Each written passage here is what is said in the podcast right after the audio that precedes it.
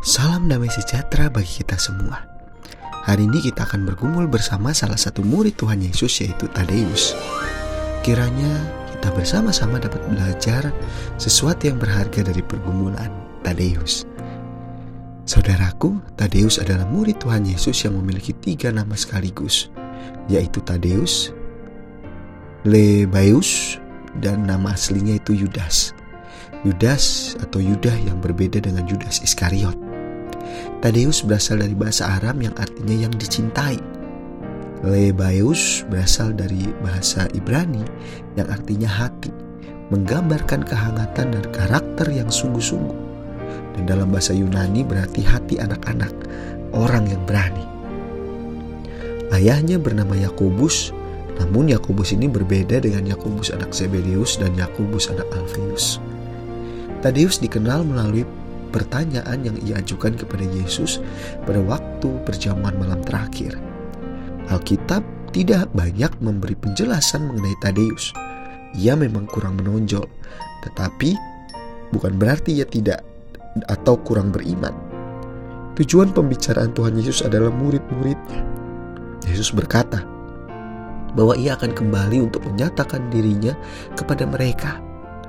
Tadeus menjadi bingung bagaimana Tuhan Yesus menyatakan dirinya kepada mereka tanpa dilihat oleh orang lain.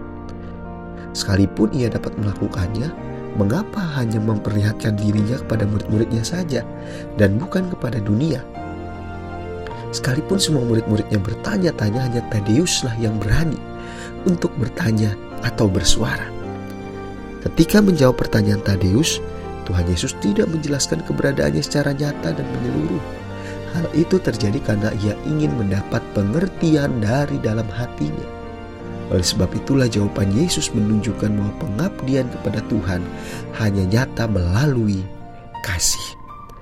Tadeus memperlihatkan pengabdian dan ketekunannya serta mencurahkan hidup dan kehidupannya hanya untuk Tuhan Yesus.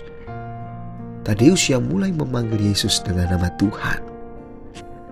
Tadeus melakukan pelayanan pekabaran Injil di Syria tepatnya di Edesa di kemudian hari setelah kejatuhan Yerusalem, Edesa menjadi pusat kekristenan dan perkembangan gereja mula-mula.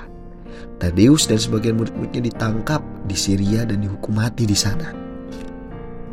Saudaraku, marilah kita belajar dari pergumulan Tadeus.